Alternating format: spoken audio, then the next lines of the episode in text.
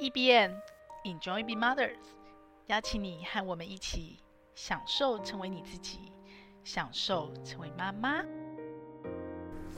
各位妈妈早安，今天我们要来聊什么呢？我想跟大家聊离婚。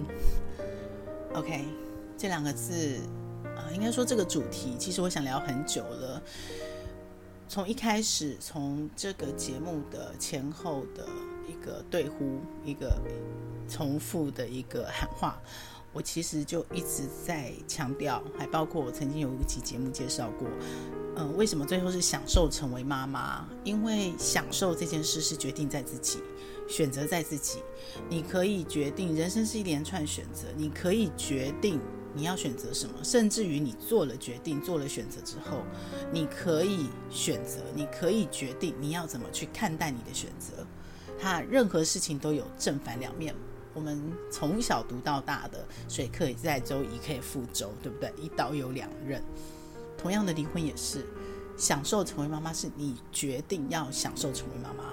离婚在不在享受的行列？当然是。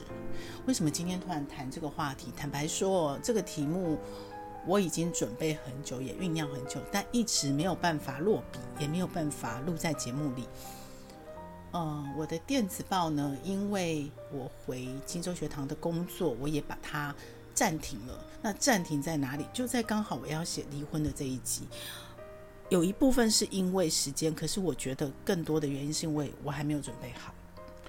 我还没有准备好。那为什么今天突然讲？因为昨天晚上发生了一件事情，就是应该是说好长一段时间了。我有一个朋友的工作群，我有很多各式各样不同的群组，然后里面就会有因为各种不同的交集所交集的不同的人。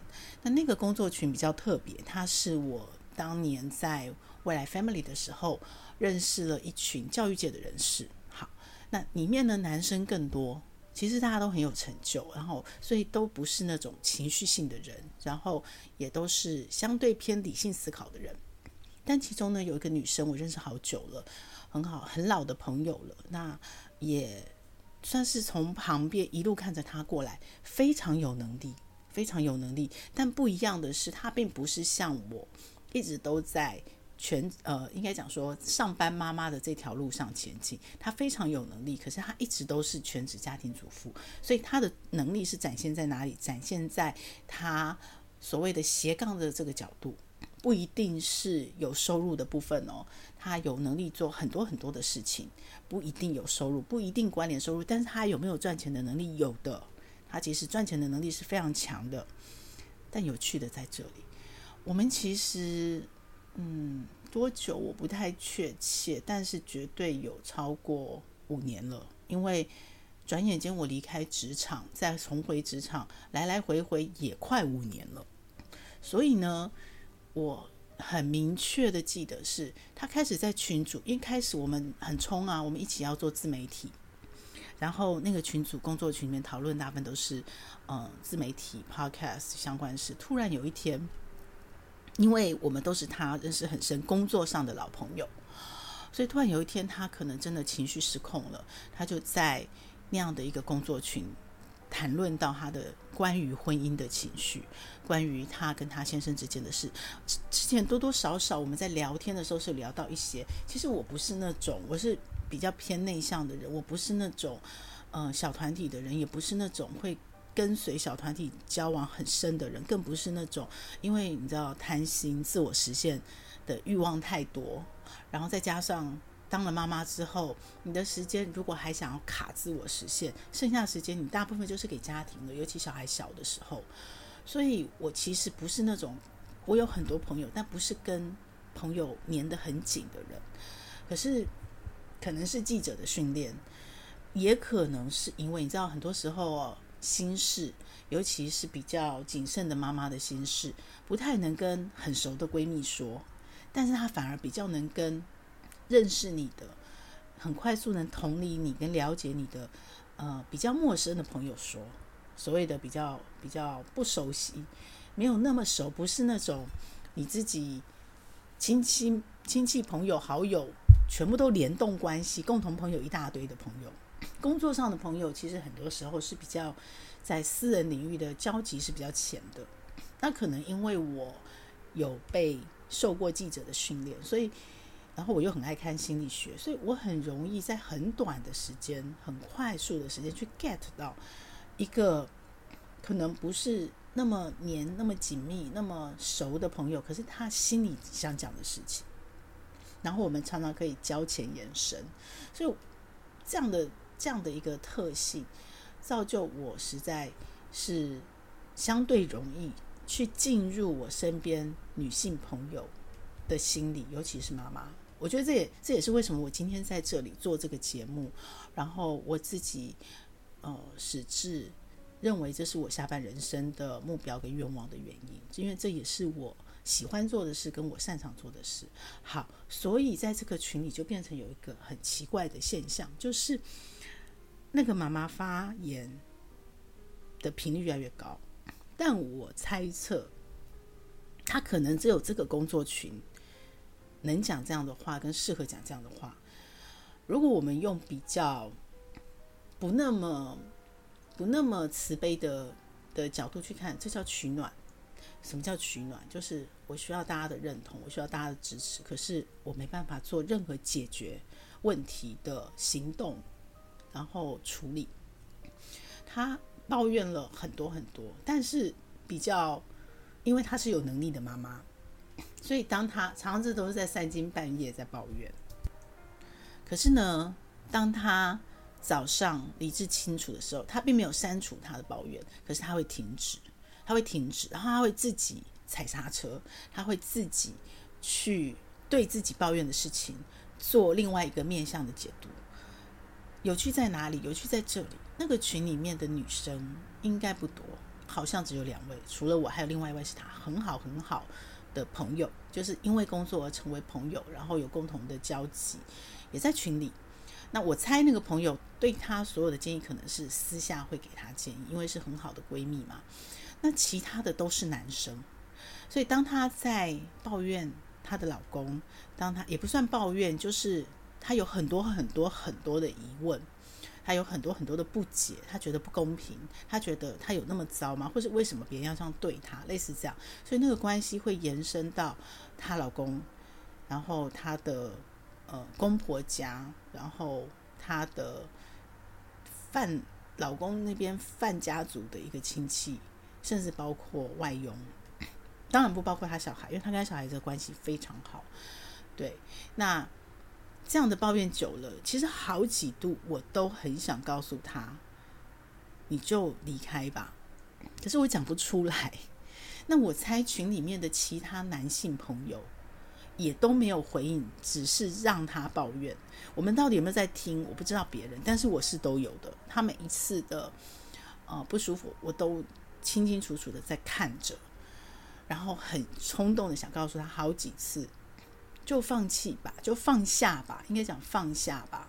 如果这么的痛苦，因为我刚刚说了嘛，享受成为妈妈，享受成为你自己，是你的选择，你的决定，你可以选择，然后选择之后再选择，你可以享受自己的那个面向。人生真的有很多的可能的选择，但是我们要选择好的。如果你没有办法解决问题，你知道吗？如果是以前的我。就是非常解决问题导向，非常理性。但是其实原生的我是很感性的，是很冲动、用心讲话。但是一路后天的训练，再加上我真的认识一个很感性，但是也被训练成很理性的老公，我被他影响非常非常大哦。所以我现在回头看，当我有中间有十几二十年，你是一个一心多用的妈妈，你要解决很多很多问题的时候，其实大部分时候我是背离。原来的我自己，然后某些时刻你甚至有点不近人情，因为你会以解决问题为优先，所以看待取暖，我以前是很负面的，是相对负面的。我自己不会容许我自己做取暖的行为，如果这个取暖是没有帮助的。但是这几年，因为我做了这个节目，因为我开始把我的镁光灯，把我的呃雷达聚焦在享受成为妈妈这件事，然后包括我自己。回头寻找我自己，哦，其实人一直一生都在认识自己，但是是认识自己不同的面向。那从十几岁青春期，我们成年以后到四十几岁，你要撑起一个家，你自己成长这段时间，你的认识自己比较是外求的，你可能是看到外在的所有的呃标准，然后外在的系统，外在的世俗的定义。然后你去帮自己在外在的世界定位，可是当你孩子慢慢大了，你人生经历多了，尤其是生离死别，你会开始往内求。女生尤其比较容易，因为女生在某些部分真的是比较早一点点成熟，所以身心灵课程，当女生的孩子大了，你有比较多的时间跟心力分散回到自己身上的时候。女性是比较容易内求，然后去认识自己。这时候，我开始理解，我开始知道，取暖有它正面的意义，有它的必要性。所以，我们就默默的给表情，给抱抱，偶尔给几句话，无关痛痒，但是我只是表达我支持你这样的话。只有我相对比较多，其他男性都是沉默，连表情都没有。但是我们就是任他在群里面受了刺激就会发泄，好，那我们唯一担心的就是他不要做傻事，只要看到他自己会拉回来，会踩刹车，没有做傻事的那个冲动，就相对安心。我觉得朋友的立场，这个时间点取暖其实也没有给到太大帮助，只是倾听，而这个倾听其实只是任他发泄，任他。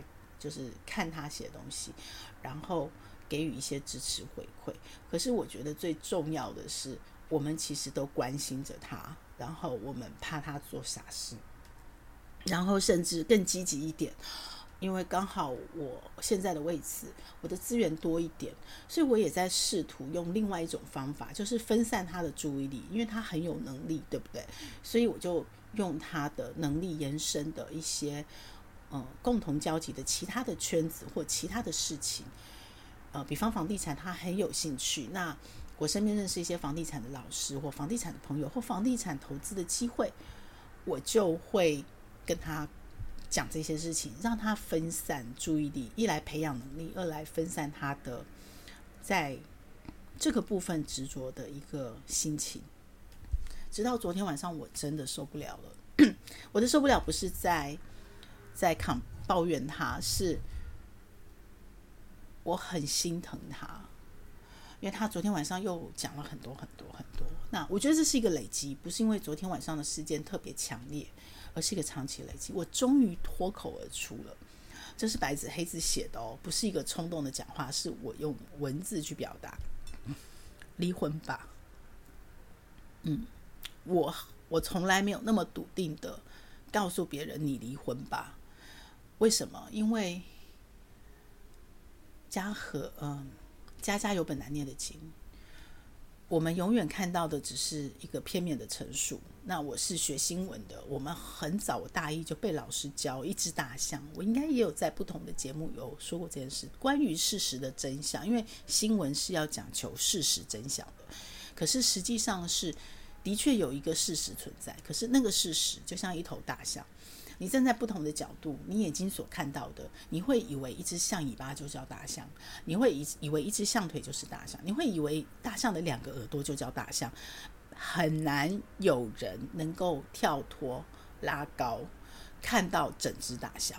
所以每个人心里的大象是不一样的，然后他就会以为那个就叫大象，这就是我们现实世界的所谓的事实。这件事情我二十几岁就被教育了，所以。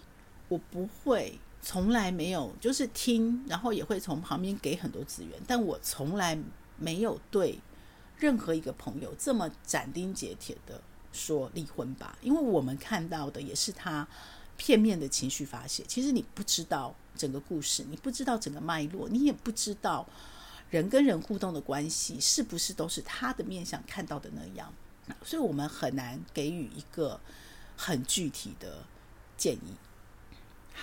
其次就是，我毕竟还是东方人，劝和不劝离这件事情，还是一个心里的梗，一个门槛过不去。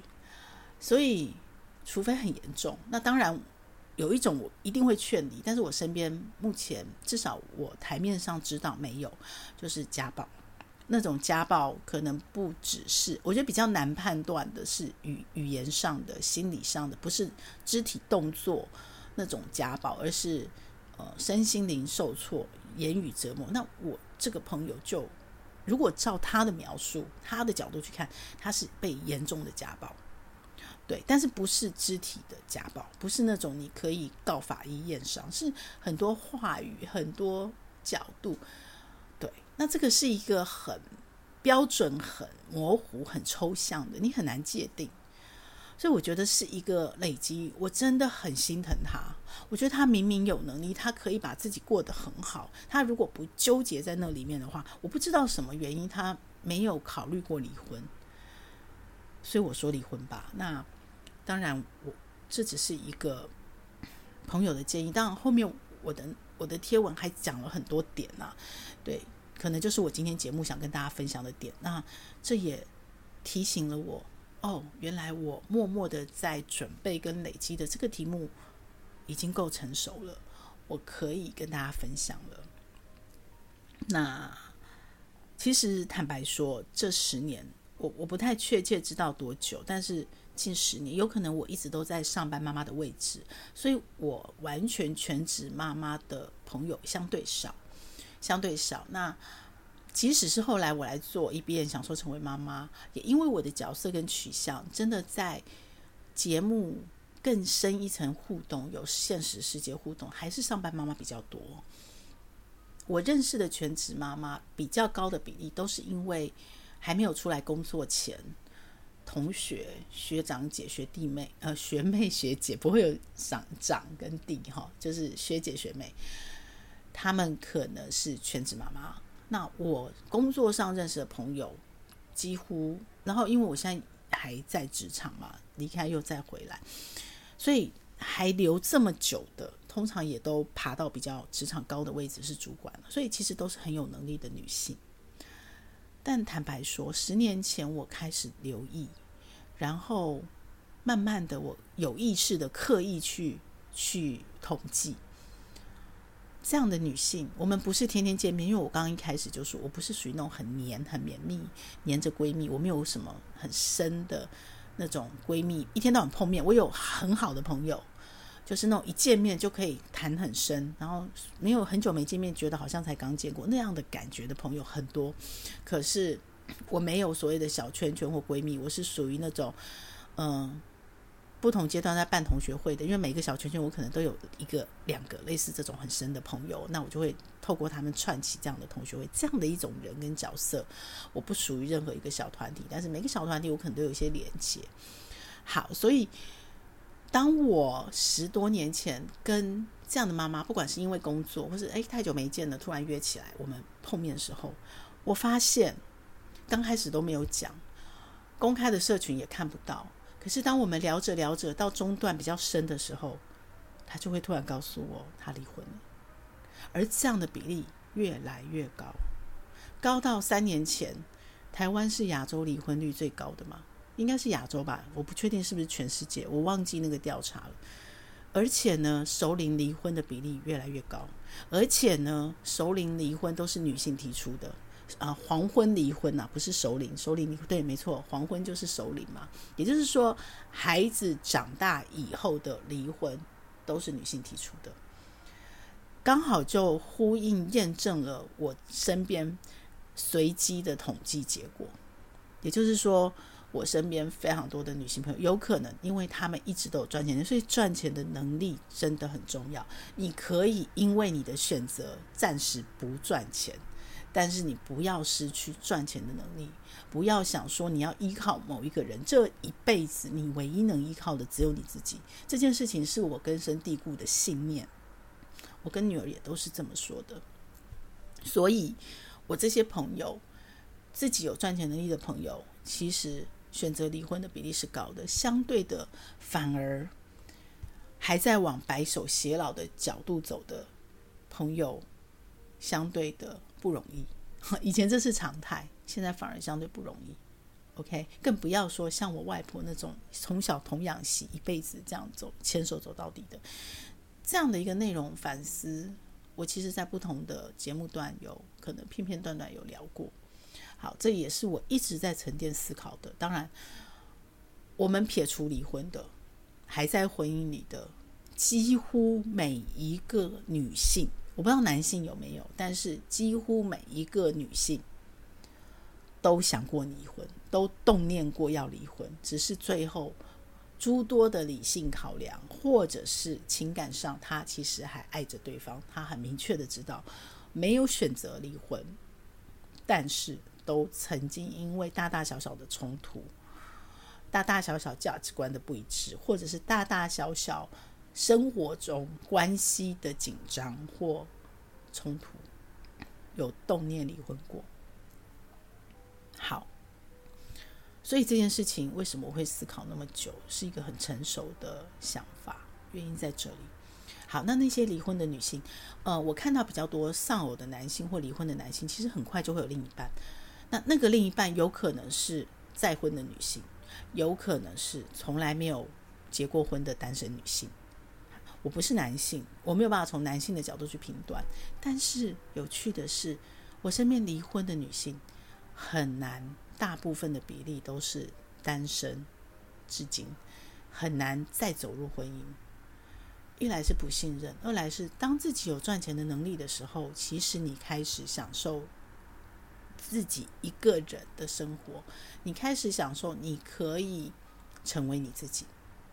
这件事情，你要去碰到所谓的 soul mate 灵魂伴侣，所谓的全然支持你到底的另一半，真的相对不容易。他们都有可能有情人，但有些女性就真的情人只有只是孩子，或是她自己，没有额外的情人，但是他们都过得很好，很快乐。大部分的我看到的，只要她有赚钱的能力的女性，离婚后都没有后悔。也就是说，她的离婚决定基本上，我相信是相对深思熟虑的。诶，那就有趣了。有趣在哪里？有趣在他们离婚的原因。如果他是深思熟虑的，如果他都不会后悔，那到底他们当初怎么决定他要离婚的？如果依我身边的上班妈妈有赚钱能力的女性的比例来统计，我发现，因为我说了，我也是有意识的在观察记录，有没有？我发现离婚的原因最高的、最高的其实是价值观不合，也就是人会变，你会变，我会变。如果一方没有跟着另外一方一直成长，不管是女生没成长，男生没成长，都会造成当初认识的你，那个他，那个你，可能已经不是现在认识的你。那就不要讲我们生了孩子，我们可能在生命中的拼图强迫我们。如果你们两个没有孩子，有些事情你可以避开不谈，你不要面对，你不要去深入。可是如果你生了孩子，因为你要教养孩子。很难不去面对原生家庭跟你根深蒂固底层的信念跟价值观。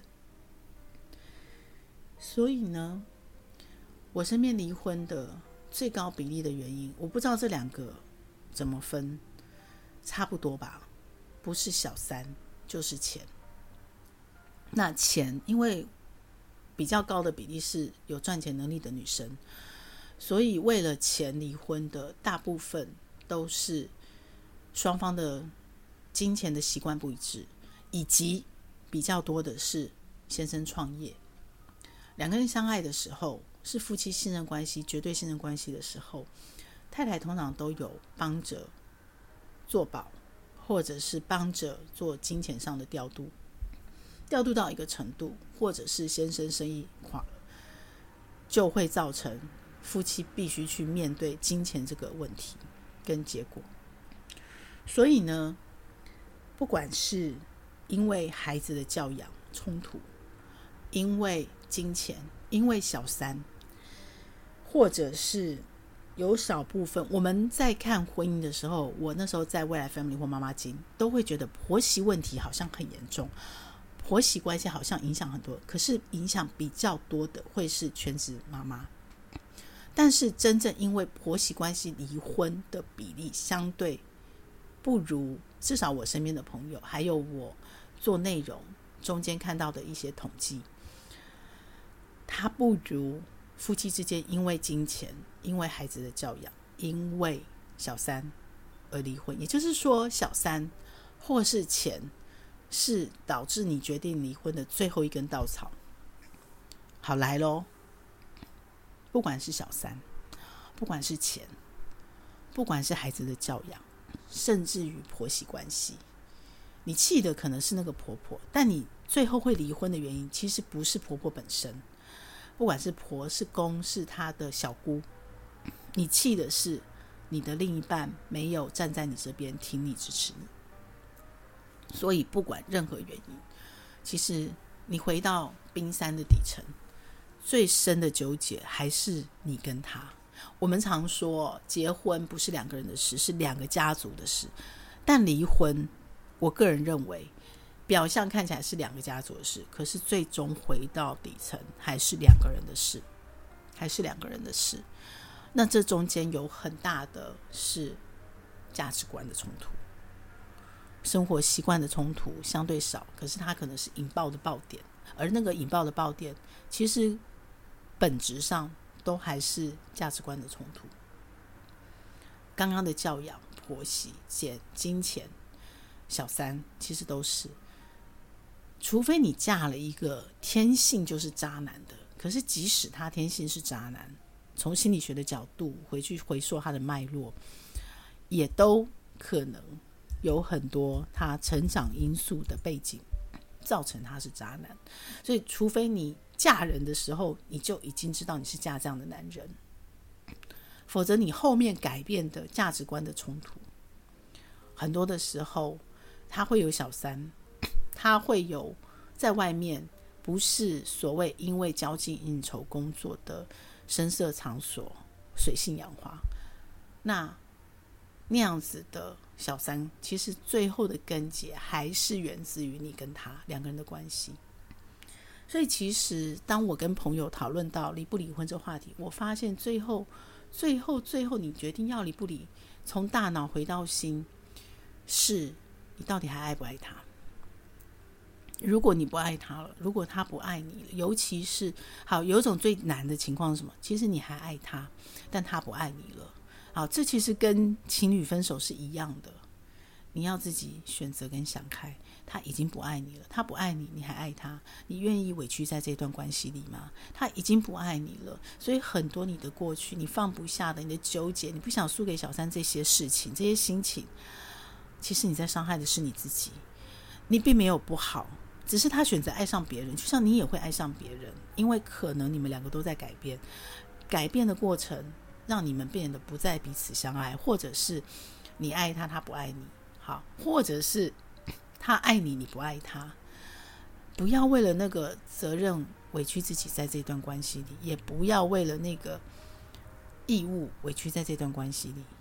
那女人更容易为了什么？为了孩子，为了孩子委屈在这段关系。所以为什么首领离婚女性提出来的比例比较高？因为孩子成年了，没有选哪一边的问题。而且孩子长大了，责任了了，女性想要去追求自己的天空，不想再忍耐，不想再委屈了，所以相对女生选择离婚的比例比男性选择呃黄昏离婚的比例高，这是非常容易理解的。好，所以当整个纠结在这里的时候，我只会碰到离婚问题的时候，我只会问他一件事：你还爱不爱他？即使他爱你，你不爱他了，我也都会建议离婚，因为你不爱他了。所以关键回到你自己身上，你到底还爱不爱他？好，那比较难的是，你还爱他，但他不爱你了呢？这个就需要时间，让你自己慢慢的去决定跟选择。你还爱他，他不爱你了，他会一直不断的伤害你。你真的要这样一直被他伤害吗？你爱他比较多，还是爱自己比较多？你如果都不爱自己了，你真的爱他吗？你有能力爱他吗？这个真的需要时间慢慢，我觉得这是最难的。如果时间告诉你，时间当你的朋友，诸多的，其实人就是这样子，你的雷达在哪里？其实那些事都存在，有没有？我们怀孕的时候觉得，哦，怎么路上的孕妇特别多？其实它是一个常态分布，孕妇都存在。可是因为你自己现在是孕妇了，你的雷达放在那里，你就会觉得孕妇特别多。这是一个心理学上的现象，我忘记那个专有名词是什么。所以同样的，当你已经有离婚的意识，你聚焦在离婚的时候，你可能没有办法立刻做决定，但是你需要时间。可是你的雷达是聚焦在这上面，你可能会改变。如果你发现你不爱他了，或者你发现，你太不爱自己，你开始更多的爱自己，不是离婚后才开始爱自己哦。有可能你在做离婚的决定的时候，那个过程你就要开始爱自己多一点的时候，你就发现，哦，其实我不是那么爱他的，哦，其实我根本不爱他，那就可以决定离婚了。好，我一定会被 argue 说，你讲的那么容易，怎么可能是新的决定？现实中，大部分的夫妻不离婚，尤其是全职家庭妈主妇。妈妈不离婚的原因，其实是因为钱。对，我刚刚说了嘛，我的朋友比较多是有赚钱能力的，所以钱不在考量。也因为这样，其实我蛮多朋友是选择净身出户，尤其他不是在首领才离婚，他是在孩子还小的时候就决定要离婚，他就不想忍耐跟委屈了。那他会选择净身出户，因为他有赚钱的能力，他愿意为了。孩子放弃金钱，对，所以可能我身边的妈妈因为钱而不能决定她要离婚，选择她要离婚的比例相对低。甚至我有好几个朋友，他为了放他自己自由，他为了解救他的孩子，你知道解救的意思是可能比较严重了，夫妻的冲突更高了。其实对孩子不见人，竟然是一个正常的成长家庭。没有离婚，不见得对孩子比离婚好。好，他为了这么做，他甚至因为可能夫妻是为了先生创业负债的金钱，他可能背债，他都要离婚。我没有看到几个人后悔，哎，大家过得很好。可是现实生活中，可能相对比例比较高的是全职家庭妈妈，因为她失去了赚钱的能力和信心。然后呢，她也没有在婚姻关系里为自己留下什么私房钱，所以呢，我一直在跟身边的女性朋友讲，也跟我自己讲，你绝对不要失去赚钱的能力。赚钱能力有两种，一种叫主动收入，一种叫被动收入。主动收入比较困难，会因为你的年纪，因为你的身体状况，因为你的责任，你的人生阶段，而会必须被迫。做不同的选择，你有可能失去主动收入，完全失去。但是被动收入不一样，被动收入是时间复利，是你可以累积的。当你学会了这个能力，你可以让钱帮你赚钱，是另外一种可能。我一直强烈的建议妈妈。建议女性朋友，你不要只有主动收入的赚钱能力，你最好是能有被动收入的赚钱能力。我现在正在做这件事情，不管是 EBN 这边十年千万，或者是我在荆州学堂所有的理财投资课程，都是在告诉妈妈，你必须做这件事情，为了你自己，也为了你爱的任何一个人，不管是孩子，是你的另一半，你们的婚姻关系会更好。所以，不要卡在钱。如果你有能力，不要卡在钱，去放自己自由，去决定你的婚姻关系跟选择，你就会相对的自由，你会更怎么讲？更享受成为妈妈，更享受成为你自己。其实他对你的婚姻关系里面的很多决定跟婚姻关系的经营是绝对加分的，是绝对加分的。好，所以到底离或不离呢？离或不离，要看爱或不爱，要看你有没有赚钱的能力，然后要看你的孩子跟你的关系，要看最后你自己到底最爱谁。当这个最核心的命题被确定了，剩下的都是技术技巧的问题。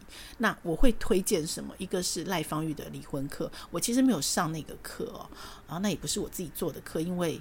呃，我想到时候他已经做，但是因为我在学堂有跟赖芳玉老师合作，做一个针对女性的所有法律课，不止离婚，还有其他面向。那当然讲的就没有那么细，关于离婚。那我信任赖芳玉老师，所以我也推荐，如果你还没有能力去，尤其全职妈妈，你没有那个私房钱去找律师做专业的咨询。